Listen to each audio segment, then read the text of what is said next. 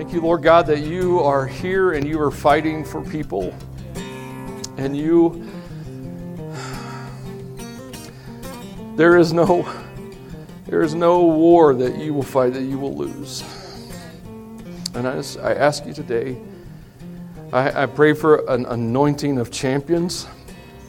I don't know what that means, but that's what I'm asking you for. And I ask, Lord God, that you raise up men, women, and children to fight for men, women, and children today. Yes. In Jesus' name, amen. Amen. you guys can have a seat. Uh, I haven't spoken in like two weeks. I feel like you guys have gotten used to shorter messages and getting out of here closer to 11. And I need you to get rid of that idea. That's crazy. Starting a new series today on Elijah. And. Uh,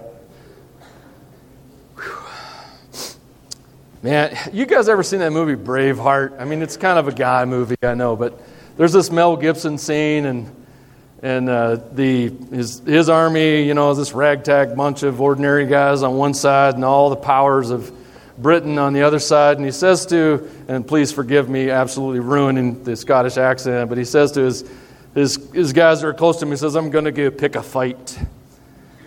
I want to pick a fight." Just, you know, every now and then I get a reminder of just how, how much is at stake every Sunday. And you just, you just never know when, when the person you're sitting next to, or the person that you've seen a hundred times, or the person that's new, is uh, in their last fight. And, and today is make or break. When uh, we, we took a, a, vacation a couple weeks ago, we went, went to Florida. God gives them better weather. I, I don't know if you knew that or not, but uh, I know He loves us, but He gives them better weather, so I'm not sure what that's about. But uh, yeah, we're tough. yeah, well, that's true. They get hurricanes. That's true. But anyway, we went to this church, and I mean, it, they had a. It, it was it was kind of it was kind of fun. You know, they had they had all professional musicians and they called themselves the Rock and Roll Church. It was a, a, Christian assembly church, and they did. They had amazing music. They had a saxophone player I wanted to pack in my suitcase and bring back. And uh, it was great. And then, then uh, the, the, one of the pastors got up and he spoke, and, and uh, I, I, know he meant well, but he kind of wasted 20 minutes. It was fluff. And uh, broke my heart because you just never know what's happening in the hearts and minds in the room that we're together in. And I don't know if you know this or not, but this is why worship, it's one of the key reasons that worship's so important. Where, like, when we sing and do the songs, even if you don't like to sing, do something, you know, clap, stomp, shake. You're like, no, no, I can't shake. Oh, go ahead, it's okay. We'll laugh. something, why? Because there's a battle going on during worship every week. Every week there's a battle going on. You may know about, you may not. Some of you have been in that season, you've been in a tough time and it was in the music session that it kind of peeled away your defenses enough so you could actually hear what God had to say. So you have to remember that. Every week when we worship, we're not just singing, we're fighting. Okay? That being said, we're looking at a guy in this series uh, that was an ordinary guy. And I know we don't really think of Elijah as an ordinary guy, but he really was. And I'll show you why in just a minute. In fact, uh, James uh, you know, said it himself. He said, Elijah, as a human as we are, yet when he prayed earnestly, the rain would not fall. None fell for three and a half years. And then when he prayed again, the sky went, sent down rain, and the earth began to, to yield its crops. So Elijah was a guy just like us that God used in a mighty way at a very, very important time. You see, the nation of Israel is the nation we talk about. Anytime you study the Bible, we're typically talking about them or somebody who persecuted them. And the nation of Israel was a nation that was founded on God. I mean, literally founded on God the Father, Jehovah, Yahweh. And, and so they were founded on Him. And, and so that was their beginning with Abraham and, and on through the ages. And now at this point in history, as we turn into 1, Corinthians, uh, 1 Kings chapter 16 and 17 today, which is where the series primarily comes from, um, you, you encounter a nation that has, they haven't just lost their way, they abandoned their foundation. If you want to know what that's like, uh, go home today, get a shovel, and dig out from around the foundation of your house, and get the water hose and hook it to the water spigot, and run it into that trench, and just turn it on and go about your day. Please don't do this. it won't be long, not today, but over time, it won't be long, your foundation will erode. That thing you never see, that thing you never think about in your house, that foundation will erode. You'll be going into your kids' room. By the way, do this outside one of your kids' rooms because you don't want to deal with the fallout. They do a lot of things that you have to deal with, so this is something you could do for them. Well, you go in, and pretty soon the drywall will have a big crack in it. You go, hmm, I wonder how that happened. You, you'll, you'll go to shut a door, and it won't show, shut because it's warped. What's happening? Well, your foundation is eroding. You can't destroy the foundation and the house remains secure. You can't abandon the God you started with, and the nation remains secure. It stands for Israel, it might stand for another country you know and love. So, it's interesting because in those times of a nation in real trouble, the nation of Israel, God raised up champions. And almost always, they were just ordinary people. This is, there's a lot to love about the Old Testament. For some reason, the Old Testament scares people, but there is so much to actually love about it. One of my favorites, of course, I love Elijah. I mean, he had a pretty flashy thing go on. One of my favorites is Amos. He was a persimmon picker. I always wanted to be a persimmon picker. I don't even, I'm not even sure what a persimmon is, but you know, it just sounds funny to say it, you know. So, what do you do for a living? I pick persimmons. What was happening in the nation of Israel was you had two spirits and a truth going on. Two spirits and a truth. The first spirit was the spirit of Jezebel.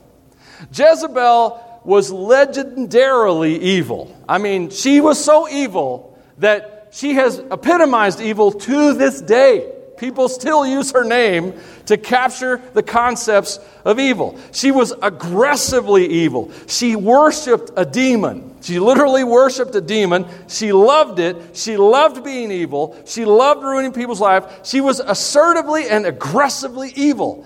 And the spirit of Jezebel, which was aggressive, was married to a spirit of Ahab, who was a passive. Ahab was the king. He actually had the authority in the kingdom. He could have stopped the evil of Jezebel at any moment, but he chose rather to let her lead, to follow and empower her evil. I have a friend, Pastor Paul Gilbert of uh, Grace Church in Buffalo. He says that the spirit of Jezebel cannot thrive without the spirit of Ahab, and I tend to agree with him that it takes a passive spirit to allow an aggressive spirit to thrive. Creates an evil synergy or discord, if you will.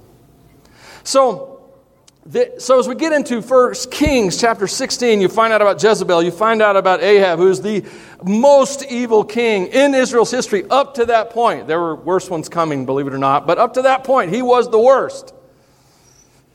And then you have this really weird story that if you were just reading the Bible chronologically, would not make a lot of sense. And it's the story of Jericho.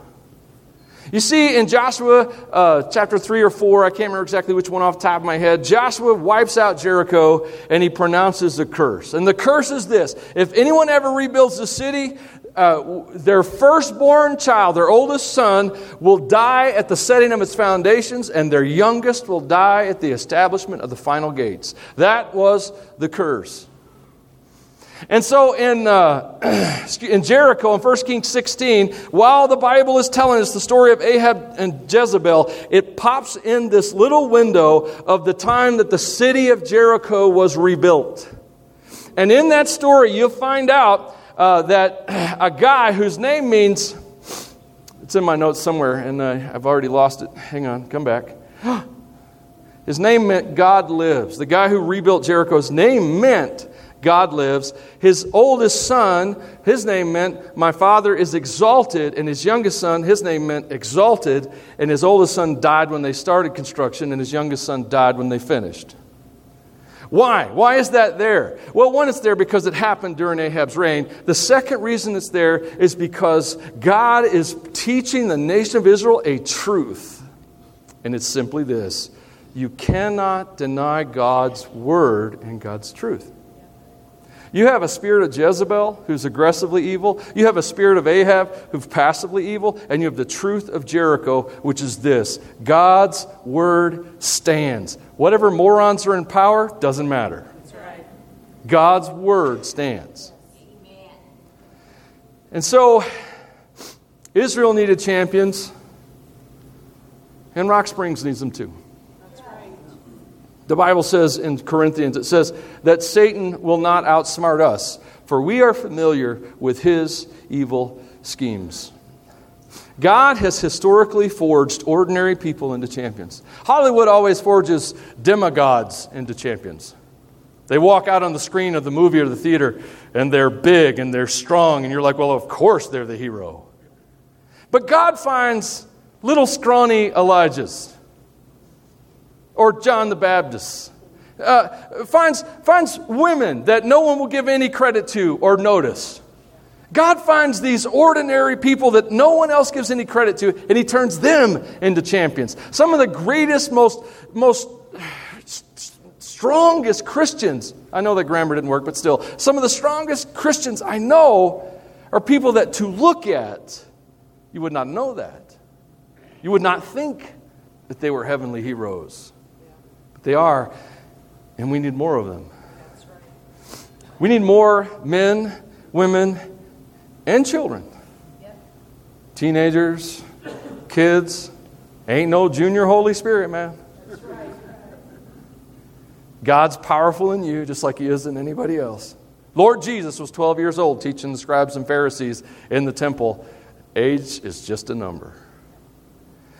We need champions. So today we look at a guy whose name means God is Jehovah. That's what Elijah means. God is Jehovah. And God is Jehovah is dealing with Jezebel. That means her God's Baal. So now Elijah was born from Tishbe in Gilead. He told King Ahab, As surely as the Lord, the God of Israel, lives, the God I serve, there will be no dew or rain during the next few years until I give the word. Now, this is 1 Kings 6, 17. I don't know if anybody knew who Elijah was in 1 Kings 17. All you know is you got this guy who's from the wilderness, probably smells funny, probably dresses weird, and he stands before Ahab and he says, Ahab, there's not going to be any rain. But what we miss is, we, hear that there's not going to be rain, but what we miss is the, the precursor, the, the prelim. He says, as surely as God lives. You see, he's, he's talking to a nation who switched gods abandoned the God of their foundation to pursue another kind of God, a God that was evil and wicked, to be honest, but to pursue another kind of God. And so here Elijah, who says, who's our God lives, says, as surely as God lives, there's not going to be any rain. Excuse me. I bet they had a good laugh. Who's this guy? I mean, seriously, what would you say if someone said to you, I mean, of course, we're in Rock Springs, we're used to it not raining. Maybe if you live somewhere else, but it's not going to rain until I say so. You'd laugh. And, and where is Tishbe anyway? Tishbe is like the superior Wyoming of Israel. I mean, no offense against Superior. It's a great town, has a very colorful history. Yes. If they're from there, I love you. I love Superior. Please don't egg my house. Um, But the, the point is, we don't even know where Tishbe is today. I mean, archaeologically, we have no idea where that town is because it's just a little small spot in the road. And so here's this guy no one knows, and, and from a place that no one cares about, and he's saying, hey, as surely as God lives, it's not going to rain. And, and so I think, the, I think what everybody missed was that as surely as God lives part. So Elijah stood up and he did what God told him to do. And so let's start with that thought for you and for me. Maybe you, maybe you are the next Elijah in some compartment of your life, compartment of your life. Maybe it's going to be you. Maybe you, as a student, will stand up in the halls of your school or in your class, and you'll be the one who stands for purity and for hope. Maybe it's you, as a business person, who leads a business and is, has influence in this community. Maybe it's you who will take a stand for integrity in business I believe God's about to invade the marketplace personally. I just think that Christians in the marketplace is, is, a, is a coming wave of awakening. Let's receive that. Maybe it'll be you among your friends and your peers that will take a stand and will do something that's inconvenient, costly. See, that's what the enemy does. He, he makes it inconvenient for us to stand up for our faith. He makes it costly in some way. And at first, it's just a little bit costly, but we surrender, and then the cost begins to increase exponentially. But the way the kingdom works, the way God planned it is, is that you and I would begin to stand up and begin to make stands in our community and do things that are hard. So as soon as Elijah got known, noticed, the crackpot who said it wasn't going to rain, it's funny because as soon as he said that, and at first I bet everyone says, Who's Elijah? Who cares? And then it didn't rain. In a month it didn't rain. Didn't rain all spring. Didn't rain all summer. Didn't rain in the fall. No rain in the winter. And we are a year in, 18 months, two years, two and a half years, three years in. No rain. Now everybody knew who Elijah was. The nut job who said it wasn't going to rain, it hasn't rained. But they were mad at him because it didn't rain. They weren't, they never connected with them that were worshiping Baal, that the precursor to it not raining was that the God of Israel lives. The God of Israel lives. That's why it didn't rain. So, as soon as Elijah made the declaration, the Bible says, 1 Kings 17, the Lord said to Elijah, Go to the east and hide by Kerith Brook, near where it enters the Jordan River. God sent Elijah into hiding, but into a valley. God sent him into a valley. What is it with God and the wilderness? I don't get it, man. Every time I turn around, God's sending somebody to the wilderness. He sent the nation of Israel to the wilderness. He sent Elijah to the wilderness. He sent his son to the wilderness. He sent Paul into Arabia. John the Baptist was called out of the wilderness. Over and over, you have the seminary of the wilderness in play. And it seems like people learn things in the wilderness. The nation of Israel was supposed to learn freedom, but I don't think they passed the final exam. God's son, Jesus, he went in the wilderness and he came out in power. He, he, he learned how to win. Paul learned how to be the apostle that would change the world in the wilderness. John the Baptist learned how that the kingdom would change everything and that he would be the least of, uh, of everything once the, the new kingdom was established. Oh, David, he spent his time out in the wilderness. He learned how to overcome enemies as a shepherd boy out there. God sends people. I wonder why. I actually don't wonder why I have an answer in my notes, but I just thought I'd make it dramatic. Here's why. Ready? It's a big one. Because we're broken. We're a room full of broken people. That person you're sitting next to or across the room from, and you look at them and go, man, they've got it figured out. They don't. They may have a thing or two figured out. And so we're broken people. And, and here's the thing, and I don't know if this will encourage you or not, but here's the reality. Today we're talking about Elijah in Wilderness 101. The last sermon in the series, we'll talk about Elijah in the Wilderness 201. You see, because working out of, coming, getting free of our wounds and our brokenness and our past comes in levels and layers. And so Elijah finds himself in the wilderness, the seminary of the wilderness. Guys, we all have pain. Everyone in this room has things that they've suffered through. We all have some brokenness. We all have a deep aloneness within us that, that we need saved within and from. We all have these kinds of things. Now, what, what was Elijah's goals in the wilderness? That's, that's the American way, right? You got to have goals. My goal is not to die until it's time. That's all my only goal. No, I'm just kidding. Kerith means uh, torrent, it means cutting, actually. So, as, as you kind of study the words around Kerith Brook, you, you find out that we live in a place where God gives us a perfect illustration of Kerith Brook. You go out north of town and you see Bitter Creek cutting through the valley floor. It is a jagged, violent, chaotic cut through the valley floor around Rock Springs. Bitter Creek. What a wonderful name for a creek. I've never drank out of it.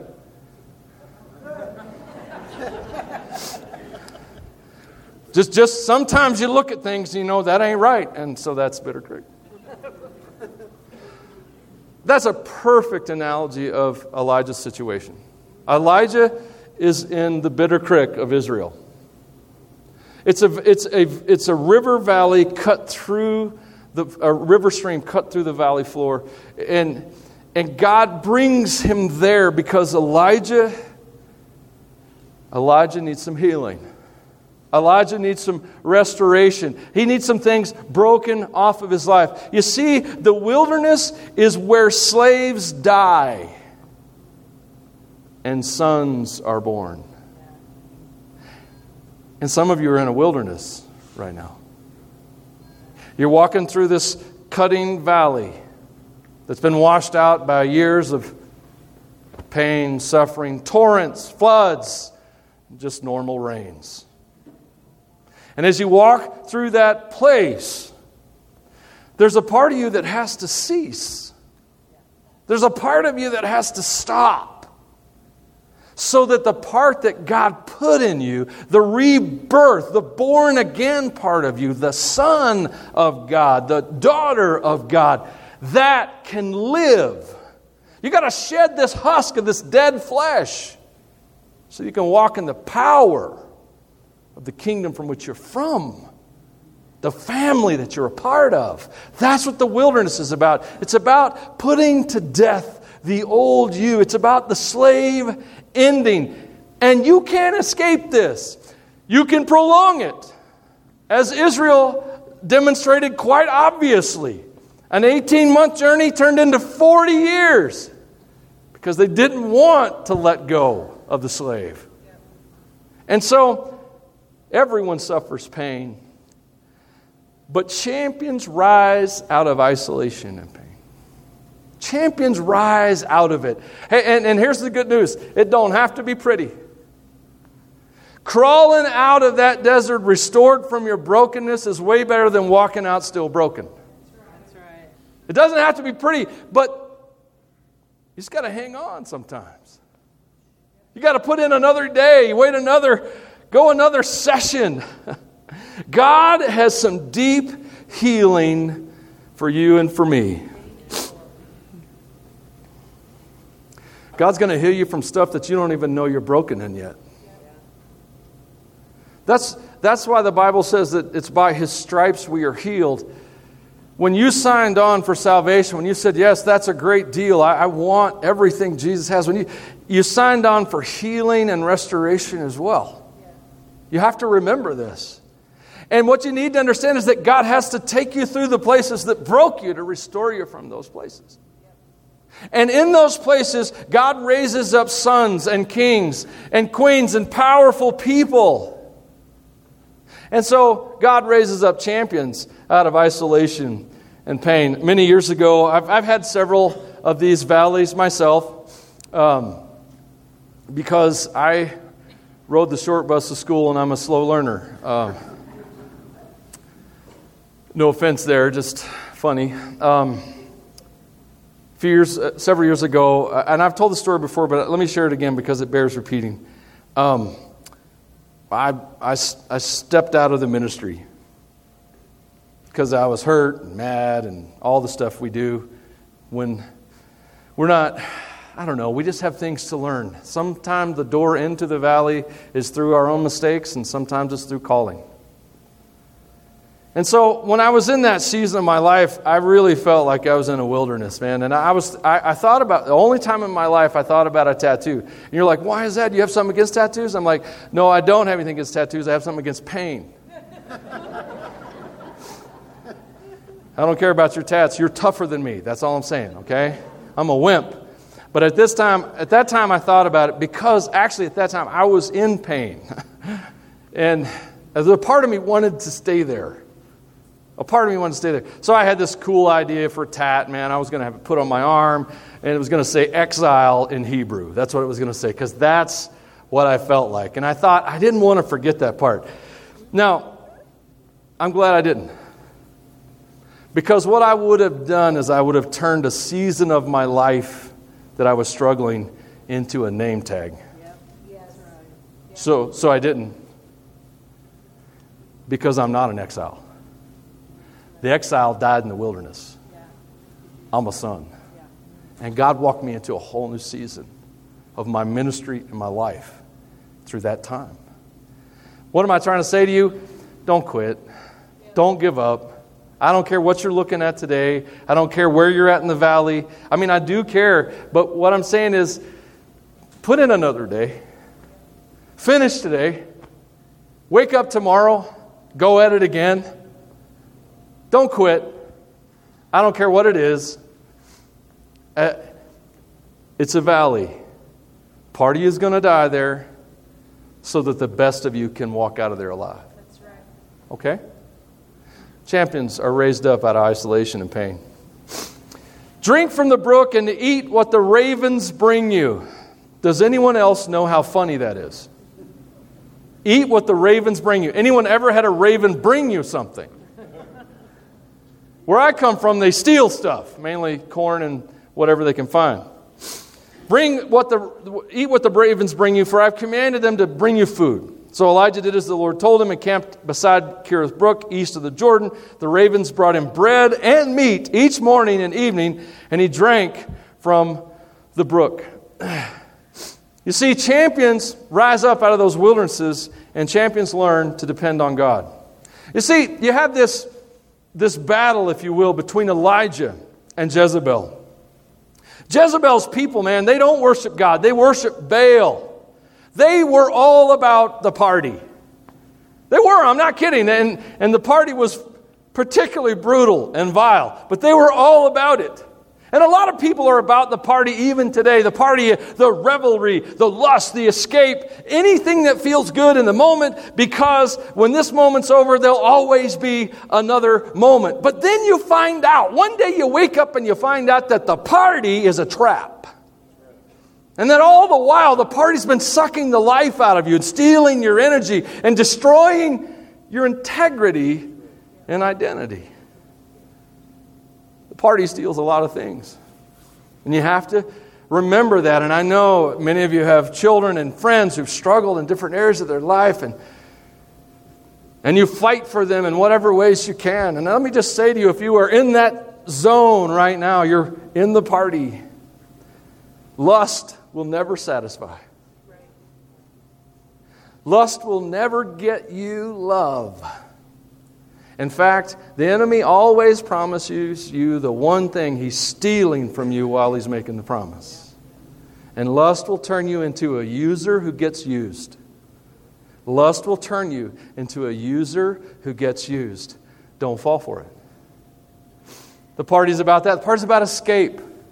That's the world today. Uh, escape. We go to our jobs, we do whatever we have to do in life, and then we escape into our Netflix binges, into our games, into whatever season of neglect. The problem with escape is that success and victory in life come through focus, not neglect. You'll wind up in a place of, where you're oblivious to the most important things.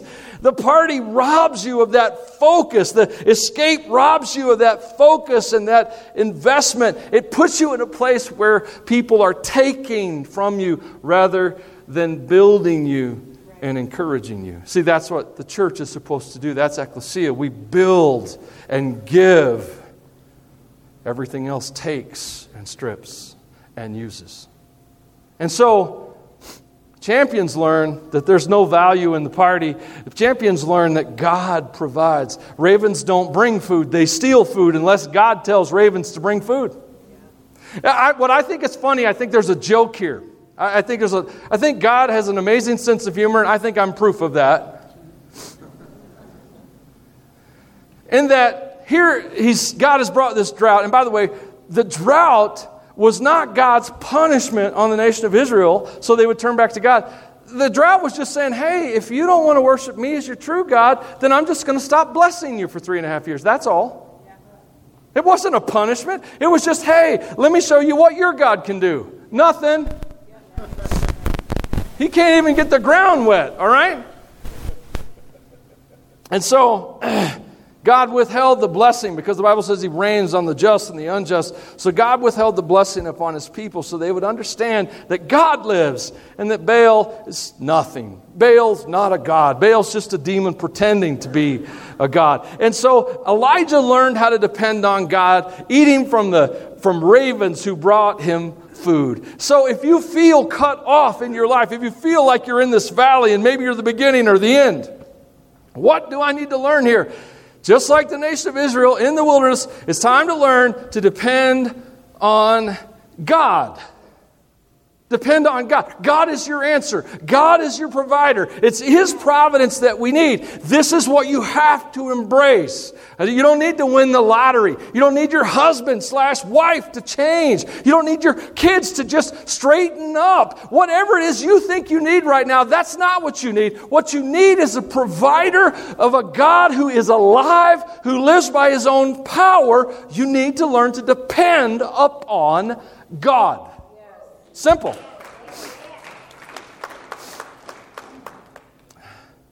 Champions learn to depend upon God, and champions learn to obey God. Now, hear me out. Uh, what's the Bible say? 1 Kings 17 7. After a while, the brook dried up. There was no rainfall anywhere in the land. And the Lord said to Elijah, Go and live in the village of Zarephath near the city of Sidon. I've instructed a widow there to feed you. Funny thing is, the widow didn't know, by the way. You should know that. He instructed a widow who did not get the memo. So I didn't mean for that to rhyme, but I felt like it was time. Sorry. Uh, the point is this you know, he's in the valley, and even the valley's drying up. Even the valley's getting worse. And so God sends him somewhere. Someone not necessarily friendly to Israelites, by the way, or to Jews. God sends him somewhere, and he goes because this is what following God's about. This is what depending upon God is about. This is what being a Christian is about. It's about obeying God. And you're like, why? Why obey God? Will God bless me if I obey Him? Will it somehow make me worthy for God to answer my prayers if I obey Him? No. No, it will not. You obeying God will not up you in God's viewpoint one iota. Jesus created your standing with God, not you. What does obedience do? It makes you a genius. It makes you a genius. What do you mean, Michael? Jesus, the creator and sustainer of the universe, he knows, he made it, he knows how it works. He designed marriage, he knows how it works, he designed relationships. He knows how it works. So when you say, okay, I'm going to do what God says, you just stepped into genius land because now you are listening to the one who knows. Obedience is not about worth or earning anything, it's about being a genius because the Holy Spirit knows all. He's better than Google. and uh, He will not uh, put you in any jail or anything like that. He knows and tells you how life works. This is what obedience looks like. John 14, 21, Jesus said, Those who accept my commandments and obey them are the ones who love me. And because they love me, my Father will love them, and I will love them and reveal myself to each and every one of them. There is a, a lie that just fills Christendom today that God's grace is a license to do what you want. And it's not. It's not that at all. God's grace is the power to do what's right. That's what grace is for. Grace is empowering. Yes, does grace forgive you? Yeah, oh, yes. In fact, what real Christianity looks like is, is I see people, and I see this all the time. They're trying to follow God, they're trying to do the right thing, they're trying to, to learn, and they don't understand the power of grace yet, so there's a lot of effort in that. And so they try and they fail, and they get up and they try again and they fail and they try, you know, they fail. You know the differences between a believer and a non believer is a believer keeps getting up. Just keeps getting up and keeps pressing into it. Believes them. And what they will eventually learn as they grow, as they get through what I call Romans 7, they find out it's not my effort. It's not my strength. It's God's grace, God's power that makes me do righteous things. That's how it works. Then this is what loving God looks like. A faith that doesn't care about obedience is not a faith. Not trying to give you a left hook or anything, but I just, a lot of people struggle with their faith in God, but they never actually do what He says. That's not faith. That's you trying religion. Okay? Shake that off. That's a broken thing. Religion doesn't work. What works is a real, live, living, breathing connection with a God who loves you, who seeks you out, and empowers you. Does that make sense? As we learn, uh, walk out of those valleys, we learn to depend, obey God, we learn to depend upon God. And so I would argue that maybe your next breakthrough in your life is your next step of obedience. Man, those steps of obedience are tough. They really. I'll never forget when my wife and I started giving. You're like, he got around to giving. Yeah, write it down.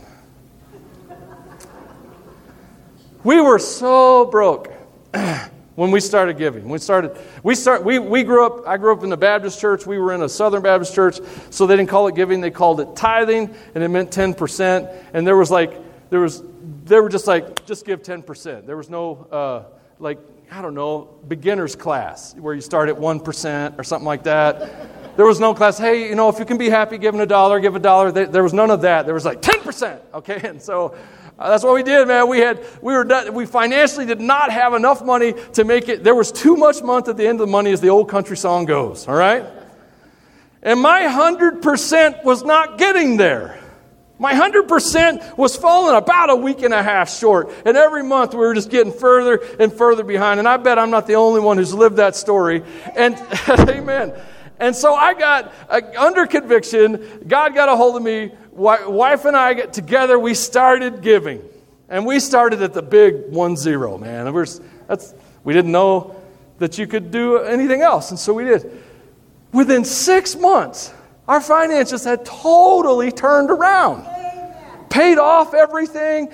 God did like 150% of what my 100% could do. Your next step of obedience is probably your next breakthrough.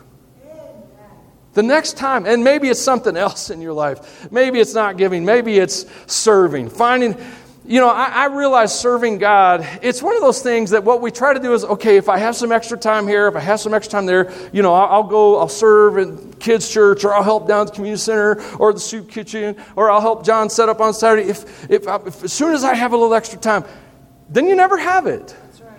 You never have. Do you know how you end up serving? You, you block it off on your calendar, just like every other thing that's important. And you, you just start serving. And then when people come up and say, hey, let's go hit a golf ball you just say, well, I'll go right after I get done with this serving. Something I get to do for Jesus. I mean, He died on the cross for me. So, sitting in a nursery, setting up some chairs, feeding some people. So, it seems like a small thing. Something I get to do. I don't know what God's bugging you about. I know what it's like when God's bugging me about something, though. I know all about that. I know the tension. I, I call it transition, the, the transition space where it's a little chaotic and you're really not sure. Your next breakthrough is probably as soon as you say yes to whatever's bugging you about. And that will level you up and that'll bring up another champion. Champions learn to depend on God, they learn to obey God. And I'm talking to a room full of champions right now. Man, I don't know in the natural what things are going to look like over the next 5, 10, 20 years, but I know in the spiritual what they're going to look like, and it's this God is raising up a Joshua generation to go to war for men, women, and children and save them from the judgment that comes. I know that's what's happening. God's raising them up now. And that's people like you and people who are you. You are a champion. So, one more story. I don't know how I'm doing on time, and I don't actually care. So, if you get done before me, I understand. I, have shared the story before, but I, I need to do it today. You see, the, the woman said to Elijah, the woman told Elijah, Now I know for sure that you are a man of God. Now I know for sure that you are a man of God. I've talked to you many times that you can read the Bible, but you have to hear it for it to reveal things. So, uh, a few years ago, Gary Cobb um, invited me to a conference in northern Missouri. And unlike me, I agreed to go. I go to church every Sunday, so when you invite me to go to church more, mm, I don't know if I want to go. So, Michael, that's awful. I'm just telling you how it is, man. Um, so he, invited me. Now, here's Gary, Gary grew up United Pentecostal, flaming United Pentecostal, flaming. Gary does not have a discomfort zone. He doesn't have one. I mean, doesn't matter to him, man. You could show up running the aisles swinging ban- uh, banjos. I was going to say tambourines, but obviously my southern kicked in, and I'm thinking banjos. But and he would be okay with that. You could throw off your shoes, and whatever. You could amen, raise your hand. He does not have a discomfort zone. I have a lot of them. I have a bunch. And so I went to this conference pretty much not knowing what I was getting into, but God knew. God knew. And so I went, and, and we were running late. We finally got in there for the first session that evening. We come in in the middle of the worship service, uh, the first set of music, walk in. I, I probably wasn't there 10 minutes. We were singing, and this black lady comes up behind me and puts her hand on me. And I'm like, what? we don't do this where I come from. And she said, I can still hear it. I wrote it down, it's in a journal. She said, Oh, man of God. I know you don't understand what that meant to me.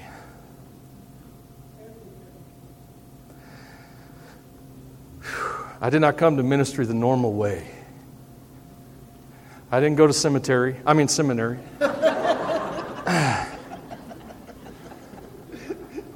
I didn't get trained to think like everyone else thinks. I came up through business, hard work, school of hard knocks, school colors black and blue. That's how I came. I struggle with being called pastor because I don't feel worthy of the name. And this lady who I'd never met in my life did not know me from Adam, walked up within 10 minutes of being a worship service, put her hand on me, said, Oh, man of God. And then she began to tell me that God was about to bring me an Aaron and a Hur to hold up my arms. I had been leading worship for 18 months and teaching every week at that point in time. I was so tired. I did not, I was exhausted to my soul. And this woman lays her hands on me and says, Oh, man of God. And I knew in that moment that God saw me. He knew me. By the way, within eight months, Steve and Becky were on the field, and that is another miraculous story that you, I will tell you one day. Maybe I should let Steve tell it from, I'll tell it one Sunday, let him tell it the next. then let Becky and Christy tell it, and that'll be just plan for lunch at the church that day. Why am I telling you all this? Man of God, woman of God child of God. Stop letting the enemy tell you you're less than you are. Stop, stop living in, in this, this place of defeat, in this valley that's meant to make you, not break you. In this place where you're feeling crushed and you're at the point where you want to give up and you feel like you've made all these mistakes, well, now it's time to rise up your head and realize that God is raising a son or a daughter out of this place. Yes. Man, woman, child of God. I'm going to ask you, first of all, I ask you three questions today, and this is my conclusion, my close. One, if you've never placed your faith in Jesus Christ as your Savior, if you've never repented, confessed your sins, repented of them, and declared Jesus as Lord of your life, today we have talked about a God who lives, and I would love for him to be yours. And we're going to worship in a minute, and I'm going to be at the tables. And if, if I can get some folks to help me pray, I'm going to be right over here, and we will, we will walk you through, or we'll just pray with you. But please make Jesus your Lord and God your Father today. Some of you need that, and some of you need to learn to trust God. I know He does not work on your calendar, and I know He does not know the numbers in your checkbook. And it sometimes seems like He's not listening when you're trying to get Him to fix your spouse, or your kids, or your boss, or your politicians. But you can count on Him. I promise you that whatever chaos you're in right now will settle into dust in a few years and your God will still remain. That's right.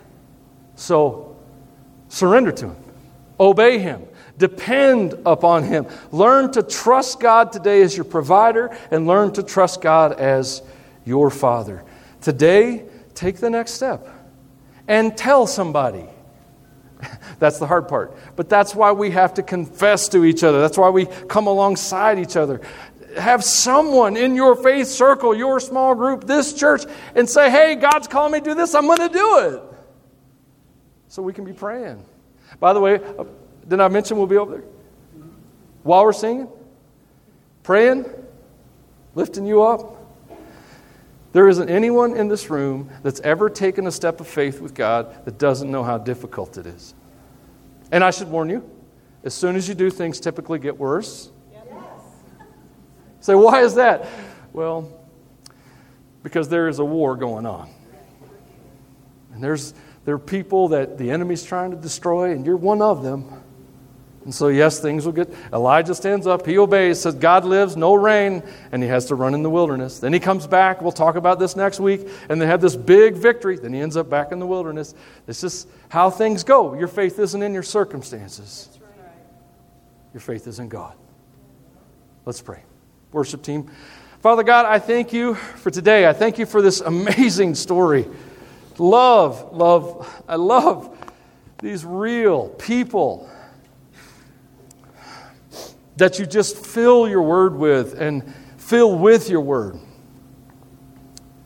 I pray for courage to fill this place. I, I pray for an anointing of champion. I pray that because of what you've done today, that victories will be won in businesses, in school, in schools, in classrooms, in recreational groups, in ministry or, or volunteer groups. I pray that among friends and peers, men, women, and children, rise up for other men, women, and children. And depend upon God and obey God and walk out of their valley in victory and in power. Thank you in Jesus' name. Amen. Let's stand.